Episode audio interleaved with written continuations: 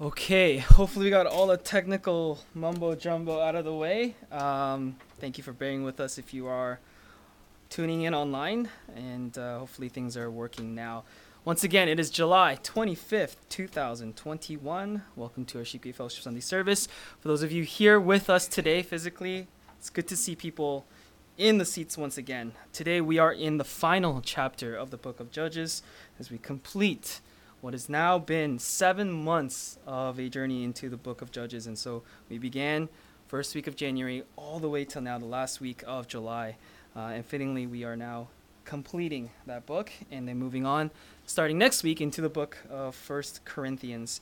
So let's turn to that last chapter. Last week we read Judges 20, and obviously before that 19 and it is the conclusion not only to the book but the conclusion to the story of the benjamites right and how we read of their sin and some of the things that happened, of course, um, um, in Gibeah, and we read of those detestable things before God. Uh, last week, uh, for those of you who are maybe joining us for the first time, um, there was a striking of judgment against the tribe of Benjamin uh, for their sins as they were trying to cover for their brothers in Gibeah.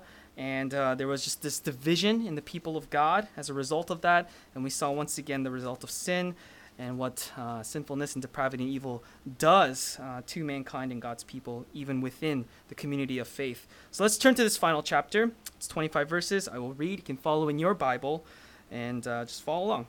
This is what the Word of God reads Judges 21. Now the men of Israel had sworn in Mizpah, saying, None of us shall give his daughter to Benjamin in marriage. So the people came to Bethel and sat there before God until evening and lifted up their voices and wept bitterly. They said, why, O Lord, God of Israel, has this come about in Israel, so that no so that one tribe should be missing today in Israel? It came about the next day that the people arose early and built an altar there and offered burnt offerings and peace offerings. Then the sons of Israel said, Who is there among all the tribes of Israel who did not come up in the assembly to the Lord? For they had taken a great oath concerning him who did not come up to the Lord at Mizpah, saying, He shall surely be put to death. And the sons of Israel were sorry for their brother Benjamin, and said, One tribe is cut off from Israel today. What shall we do for wives for those who are left, since we have sworn by the Lord not to give them any our daughters, any of, our daughters in marriage? And they said, What one is there of the tribes of Israel who did not come up to the Lord at Mizpah? And behold, no one had come to the camp from Jabesh Gilead to the assembly. For when the people were numbered, behold, not one of the inhabitants of uh, Jabesh Gilead was there. And the congregation sent twelve thousand of the valiant warriors there and commanded them, saying, Go and strike the inhabitants of Jabesh Gilead with the edge of the sword, with the women and the little ones. This is the thing that you shall do. You shall utterly destroy every man and every woman who was lain with a man, who has lain with a man. And they found among the inhabitants of Jabesh Gilead four hundred young virgins who had not known a man by lying with him. And they brought them to the camp at Shiloh, which is in the land of Canaan. Then the whole congregation sent word and spoke to the sons of Benjamin, who were at the rock of Rimmon, and proclaimed peace to them. Benjamin returned at that time, and they gave them the woman whom they had kept alive from the women of Jabesh Gilead. Yet they were not enough for them, and the people were sorry for Benjamin because the Lord had made a breach in the tribes of Israel. Then the elders of the congregation said, What shall we do for wives for those who are left, since the women are destroyed out of Benjamin? They said, There must be inheritance for the survivors of Benjamin, so that a tribe will not be blotted out from Israel. But we cannot give them wives of our daughters, for the sons of Israel had sworn, saying, Cursed is he who gives a wife to Benjamin. So they said, Behold, there is a feast of the Lord from year to year at Shiloh, which is on the north side of Bethel, on the east side of the highway that goes up from Bethel to Shechem, and on the south side of Lebonah. And they commanded the sons of Benjamin, saying, Go and lie in wait in the vineyards, and watch and behold, if the daughters of Shiloh come out to take part in the dances, then you shall come out of the vineyards, and each of you shall catch his wife from the daughters of Shiloh, and go to the land of Benjamin. It shall come about when their fathers or their brothers come to complain to us, that we shall say to them, Give them to us voluntarily, because we did not take for each man of Benjamin a wife in battle, nor did you give them to them, else you would now be guilty. The sons of Benjamin did so, and took wives according to their number from those who danced, whom they carried away. And they went and returned to their inheritance and rebuilt the cities and lived in them. The sons of Israel departed from there at that time, every man to his tribe and family, and each one of them went out from there to his inheritance. In those days, there was no king in Israel. Everyone did what was right in his own eyes. Amen. This is the word of God. Very peculiar ending to the story, perhaps not exactly what you had imagined would be the ending or conclusion. Today we're re- praying for an unreached people group uh, from China. There are about 22,000 of these people. They are the northern Uzbeks of China, and we are praying for their salvation. Only 22,000 of them. Uh, but of course, China is home to hundreds of different people groups, and this is one of them. Small group, uh, mainly Muslim community. So they're an Islamic community, and they live um, all, sort of scattered throughout regions of China. Uh, and they're completely unreached. So we'd like to pray for these people today. We're also praying for the world. Uh, currently, I don't know if you're following along with this stuff. It's really not that important, I suppose, on a very ultimate sort of level. Uh, but the Olympics are going on in Tokyo, and uh, the world is convening, at least athletes are, uh, in Japan. And there's protests going on, and there's a lot of concern because you know COVID's kind of rampant over there right now. Because I don't know if you know this, but a lot of Asian countries are not vaccinated heavily, uh, mainly Japan and Korea and etc. Um, but regardless of you know what your belief on those things are, uh, we just want to pray for safety in the community, and you know hopefully there's no spreading across the world because they are all going to go back home afterwards, right? Uh, so let's pray for the health and safety of those athletes and the people and the people of Japan, and pray for the salvation of Japan as well. Um, so kind of duo prayer here for two unreached people groups, Japan and the Northern Uzbeks. Let's pray together as we go into the Word of God. Heavenly Father, we thank you so much. We thank you for the gift of your Son, Jesus Christ, who died on the cross for our sins. We are in remembrance of this today, even in a text that seems so foreign and distant from that truth and that gospel. We look to this text and we see, Lord Father, the grace that you pour upon us. And so help us to see this, O Lord, today. We also pray for the northern Uzbeks who need to know this truth of Christ, who need to know the truth of their sin and the truth of a Savior in Jesus. We pray, O Lord, um, that that message would be proclaimed to them powerfully, emphatically, faithfully, truthfully, and clearly, that they would come to know you as Savior and Lord. We also pray for uh, the Olympics that are happening right now in Tokyo. Um, we could care less really about results or competition, although it's in good spirit. We pray, Lord Father, for the health and safety overall of the athletes as well as um, the citizens of Japan, as they're very, very concerned uh, about having a bunch of the international community essentially gathering in their country. And so we like to pray for hopefully uh, what will be a safe and fun games, um, and ultimately maybe uh, a sign of things to come, uh, a return to normality and normalcy in, in today's world, uh, where we've been so uh, distant from that for about a year and a half. And so, Father, we just pray for that, uh, and we pray for churches in Japan to be powerful, once again, proclaimers and heralds of the truth and the gospel of Jesus Christ. And so we pray for um, revival in that land in spirit. We pray all this in your name. Amen. Today's sermon is entitled, and this is the last one, of course, in the book of Judges. It is entitled, What a Savior. I don't know if you've ever been in this type of situation, but have you ever really screwed up big time where you had to kind of cover up for it by doing another bad thing? Right? Maybe you lied about something and you cover the lie with another lie and another lie and another lie, and you have to cover up all these things, and eventually it just catches up to you, right? That's kind of what's going on today. The Israelites are trying to do a good thing, but each time they try to do a good thing, they actually do a terrible thing. And in that terrible thing, there's a goodness to it, like intention wise, but it's executed so poorly, and then the result is terrible. And they try to cover up the terrible thing with another decision that they make that is in good spirit, but is also a terrible decision, and this just kind of snowballs on them. That's kind of what we're dealing with today. At last, we have arrived, brothers and sisters, church, at the conclusion of our journey in the book of Judges. I hope it's been I don't know about exciting, maybe not too exciting, but at least informative for you and inspiring. This final chapter is somewhat of an odd conclusion at first glance. The ending is certainly not, I guess, at first glance, a positive read, right? And the wrap up to this book doesn't feel, I don't think it feels particularly complete, right? It doesn't have like a nice sort of conclusive statement for us to hold on to at the end, or at least a conclusion to the story that we would like to see, right? a happily ever after, if you will. We would expect in a biblical book and a narrative to conclude with a victorious God, a triumphant end to his people, a restoration of faith, and a celebration of worship to our God. But none of that can be found here. Instead, the final verse sums up best what we are to take away from the entirety of the book of Judges. In those days, it reads, there was no king in Israel.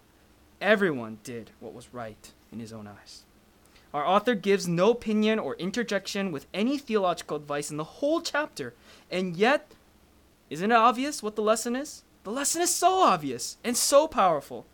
Man is evil, and their evil will be their end.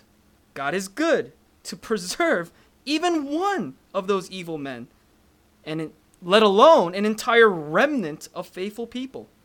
What we have in today's text is one final narrative, the conclusion of the Benjamite and Gibeite story, and a final depiction of the effects of sin in both the community of God and the human race as a whole.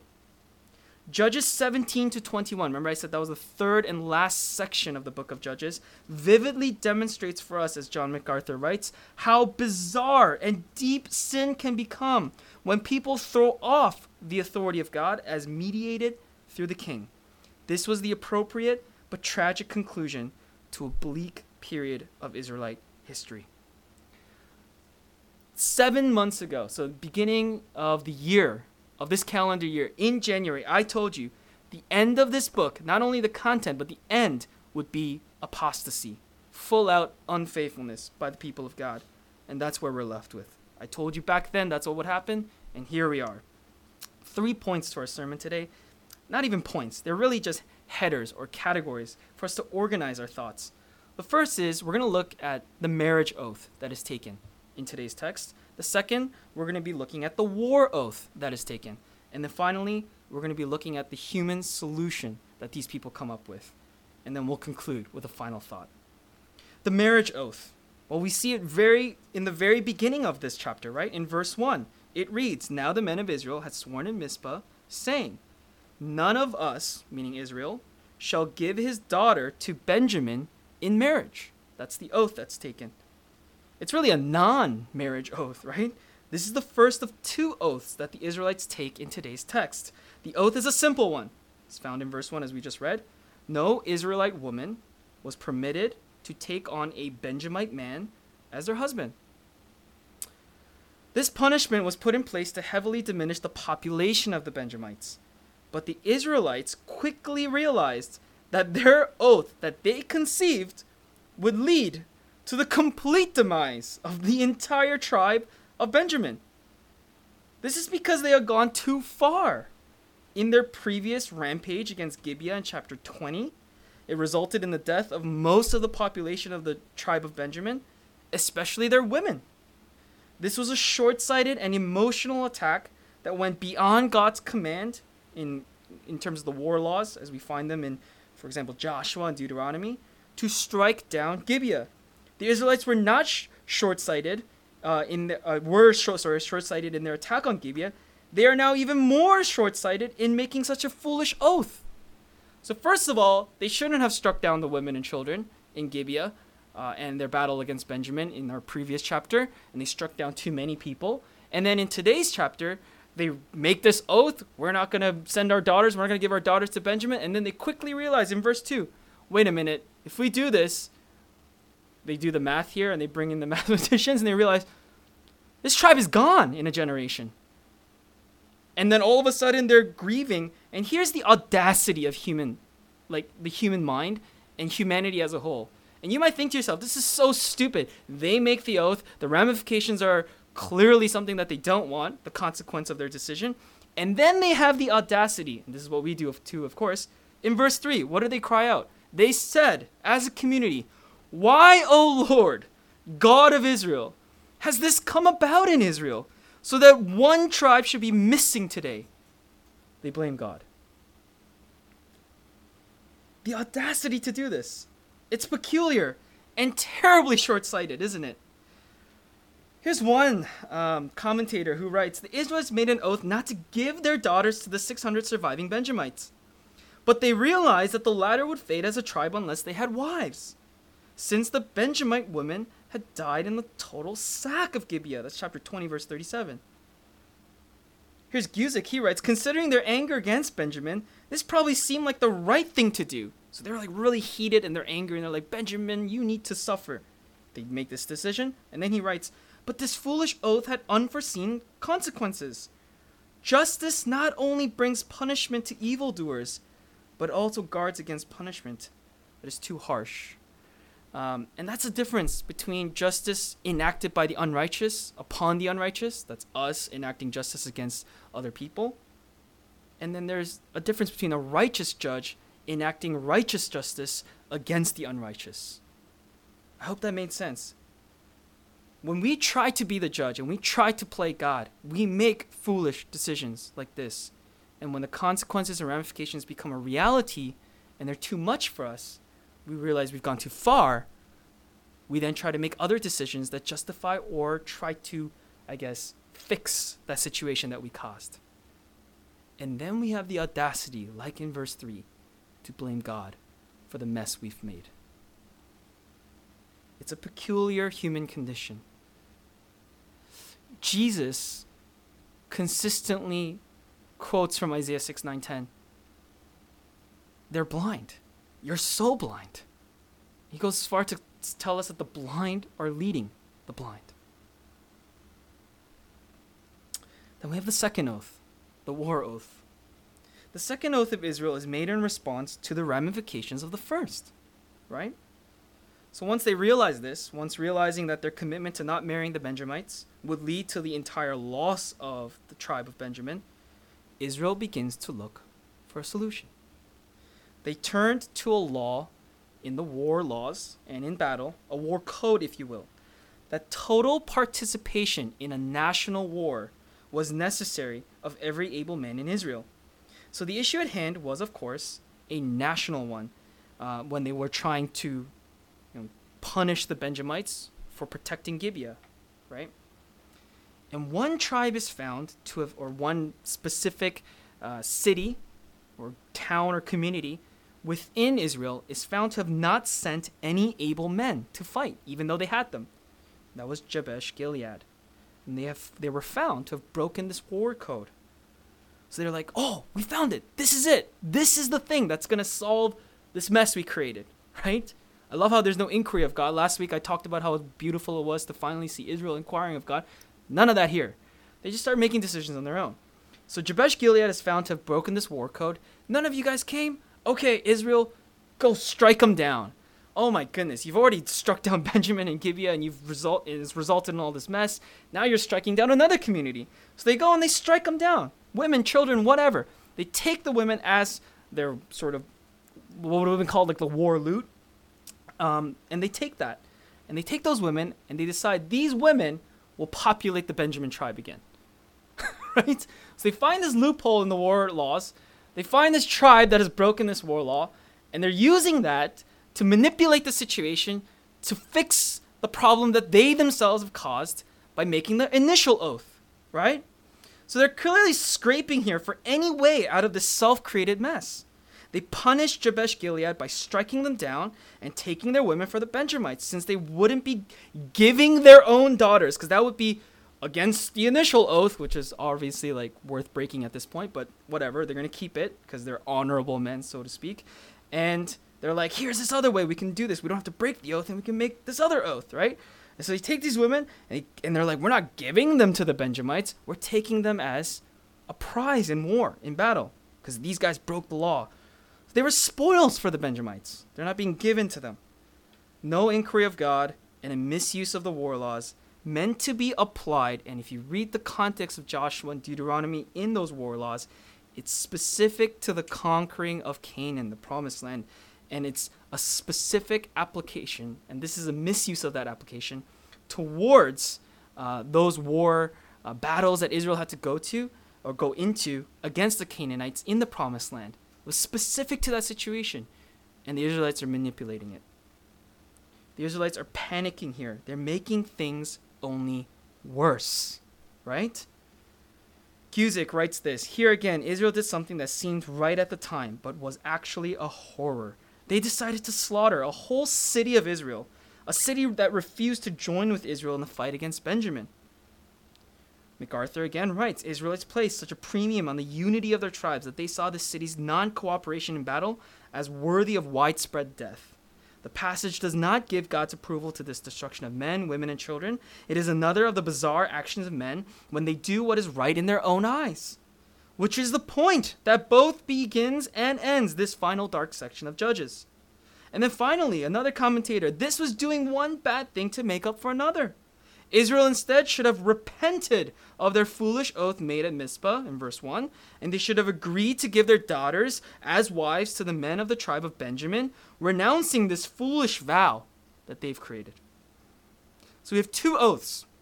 One, the latter, to cover the first, and they're both stupid. And not only are they both stupid, they're ungodly, their misuse of laws that God had given them for specific situation and context and for very specific application. And they're totally making the situation worse. So they do this. But then the mathematicians come in again and they're like, according to my calculations, not enough. Not enough women. This is not enough to populate the tribe of Benjamin. We're still short. So they start scraping again. And here's this final solution that they come to. And it's a brilliant one, quote unquote. The brilliance of the Israelites strikes again in this final decision that they make. By the way, I'm being totally sarcastic. It's completely idiotic. They have a final aha moment where the light bulb goes off. And unfortunately, their latest and last idea is probably the worst. okay? Having realized that there weren't enough women in Jabesh Gilead, they devise a plan to have the Benjamites steal the daughters of Shiloh. And thus, they would be keeping their oath of not giving, right? Technically, we're not giving you our daughters, right? Benjamin stealing them. so they tell Benjamin, who they screwed by their own oath, hey, we'll help you. Go to Shiloh they have this like annual festival celebrating God or something like that. You know, their daughters they come out, they dance, and likely in indicating some kind of drunkenness as well. Go out, pick your wife, take them home, back to Benjamin.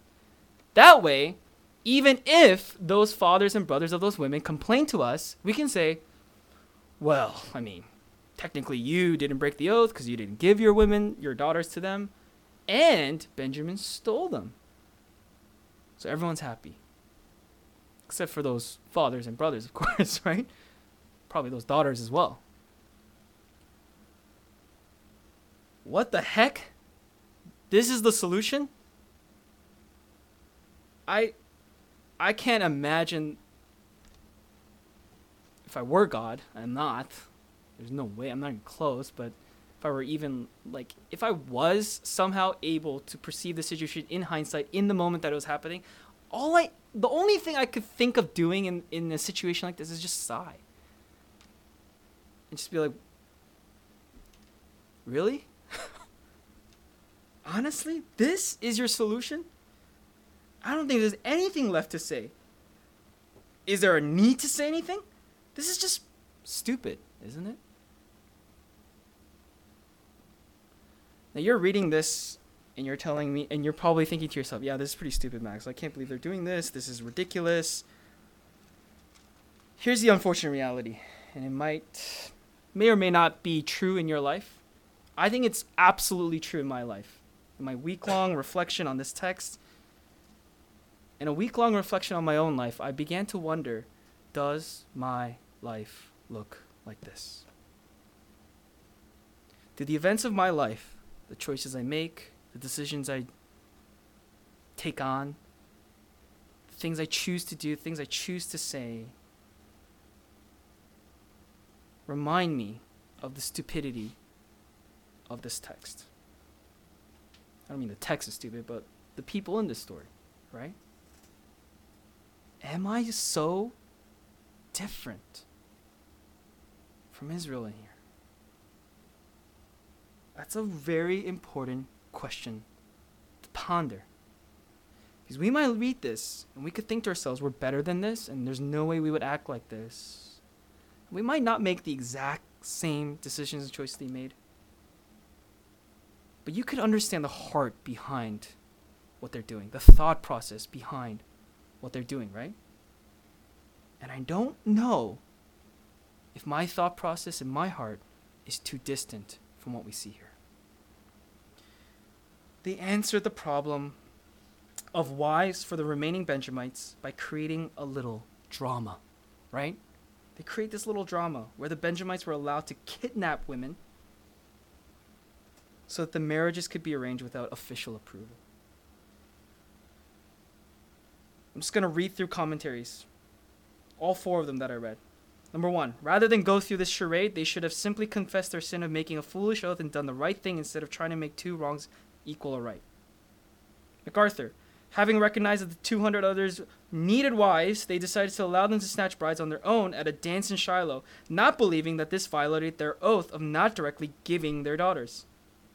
Morgan, it's important to read this appendix to the book of Judges, and especially the closing part of it, without being impressed with how sad the condition of any people who act without some definitely fixed principle. Here's food for thought. Here's what he writes Passion moves to purpose only as it is governed by principle. And finally, Davis, I think, therefore, this is brilliant. Listen, that the writer wants us to see Judges 21 as the ambiguous situation it is. There is a certain rightness and a certain wrongness about what Israel does here. They justifiably requite Jabesh Gilead with unjustifiable severity. They stand consistently upon their wife oath, but trample happily upon the rights of the Shiloh girls and their families. This is a mix of consistency and confusion. It is all correct and yet very mistaken.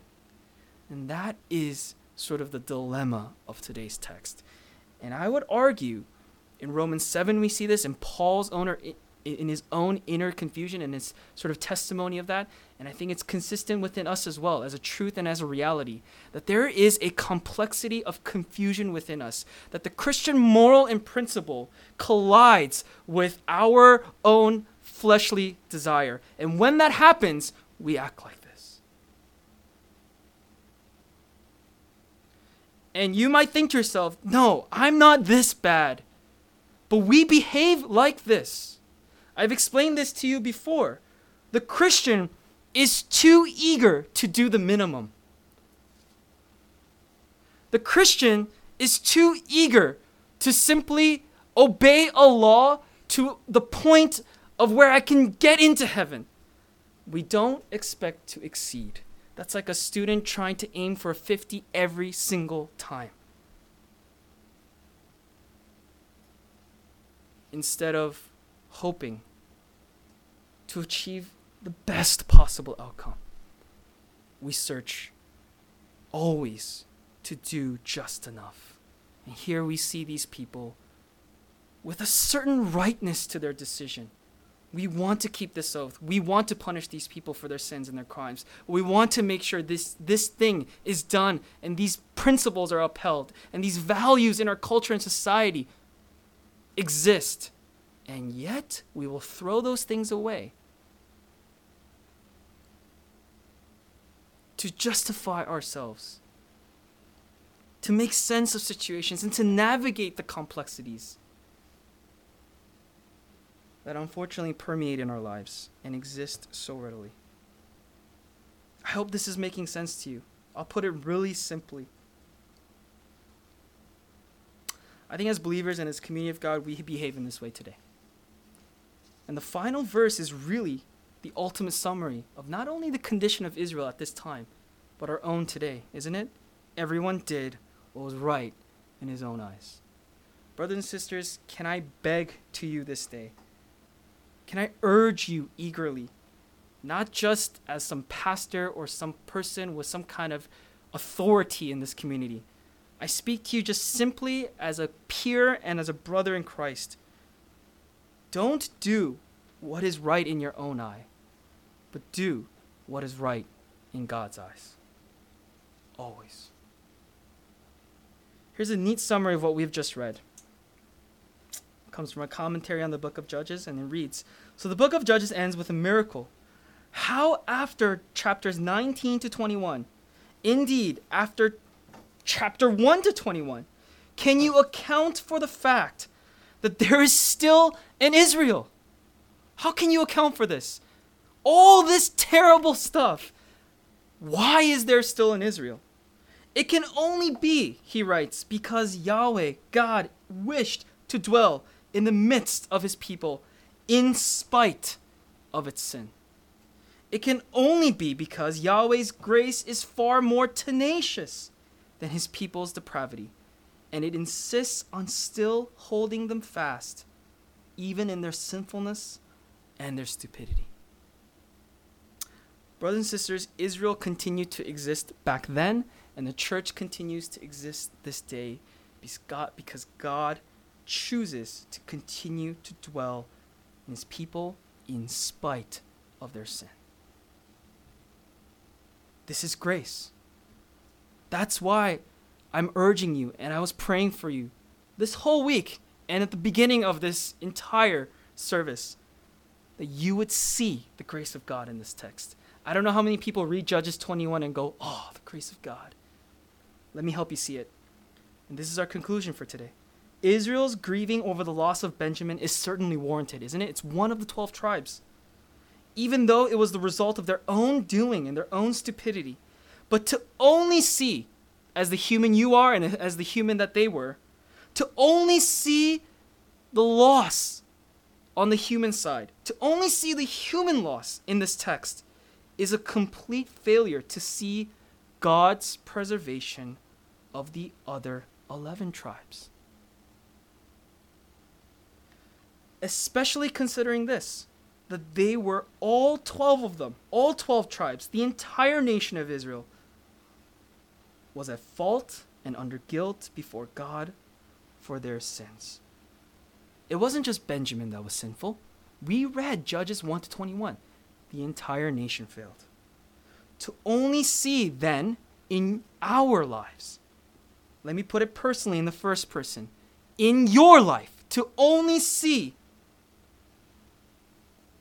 the things God doesn't give you, that the things that God doesn't permit, the things that God takes away, that He relents in your life, is a failure. It's a failure to see the provision, the preservation of all things in your life. It is a major failure to see God's goodness and grace in preserving you. It is a failure in reading the book of Judges, in today's text, and in understanding your life under His grace and mercies. And if we fail in this perspective, then unfortunately we are like that of Israel in this chapter. In Israel, or people of God, or church that continues to seek self rather than seek God. We will make decisions that thus benefit us, that cover our sins. We'll try to, and we will try our best to get out on our own efforts from our errors and ways. But let me draw your focus. Let me just redirect you to see the grander picture of this text. That the grace of God preserves any of these tribes, any of these people.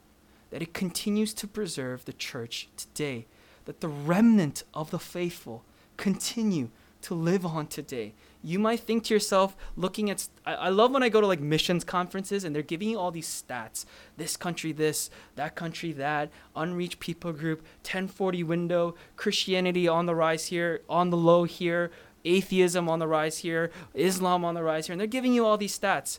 You know what does, I don't worry a day. I don't worry a single moment in my life Will there be a church tomorrow? Will there be Christians the next day? Will there be believers 10 years, 20 years, 200, 2,000, 4,000 years from now? Will there be a church? Will there be someone who's truly faithful to the Lord, that continues to read the Bible, that continues to trust in God and read His Word daily and trust their entire life in His hands? I don't worry a moment of my life. You know why? Because it's promised that you will continue to leave a remnant of faithful people of God. You, sitting in your home or here today, man or woman of faith, you are that remnant. And you don't exist in faith because you conjured it on your own. You don't exist in faith because you just all of a sudden decided, I'm faithful now. We're all unfaithful. And so Ephesians teaches us through the Apostle Paul that faith is a gift given by God, unwarranted, undeserved, unearned. But it is given. You can do nothing to lose it, you did nothing to gain it. And that is the beauty of the text. These people are devising plans. How do we continue to exist? And God's just sitting on his throne going, I will make it exist. I will preserve it. I love when uh, people are like trembling to give their offering in church, right? I used to be like that. When I go to church and I have to give, I mean, growing up as a Korean Presbyterian, we were always taught to give a tithe, right? By the way, I'm not telling you to give tithe. I'm just saying, like, you know, I was always taught as a kid to do that. And I don't mind. I still give my tithe. Like, I think it's a good practice and a good habit to have in my life. Not, not saying it's something you need to do. But I was always trembling. I'm like, oh man, I could buy like, you know, one more of this if I just, you know, reduce this tithe by this much, right? And I always tremble to give that offering, right? Only later in my life did I realize maybe it's not so much God asking me to give an offering to him, like a certain percentage or an amount. Maybe it's God, it's just the act of giving and the act of of offering something to the Lord is a recognition of the fact that he allows me to even have something to give. And a lot of times when we focus on the 10%, we lose focus of what? The 90% he allows you to keep. When that kind of hit me as a thought, like if you're God of the universe, could you not easily just be like, give me the 90%, you keep 10%, right? And yet here's God going, just give the tithe, use it for his kingdom, use it for the preservation. Well, and back then in the Old Testament, it's for the Levites. But it's a beautiful thing that he gives to us that we may continue to give, right? And recognize that preservation and provision in our life. Do not fail to see, even in the smallest things in your life, the grace and mercies that uphold you, that continue to preserve you, and allow you to continue to be faithful in him we have thus a God who is indeed a Savior, a Savior that delivers us from the depth of sin, as we have observed in the entirety of Judges, by sending what? His one and only Son to die on our behalf on that cross. He's the only way, the only truth, and the only way to eternal life. Judges shows us that no mere man can ever, or will ever, or has been our ultimate Savior that we are in need of a king who is our one true Savior. And what a Savior he is indeed. Let's pray, let's reflect on this grace and this mercy.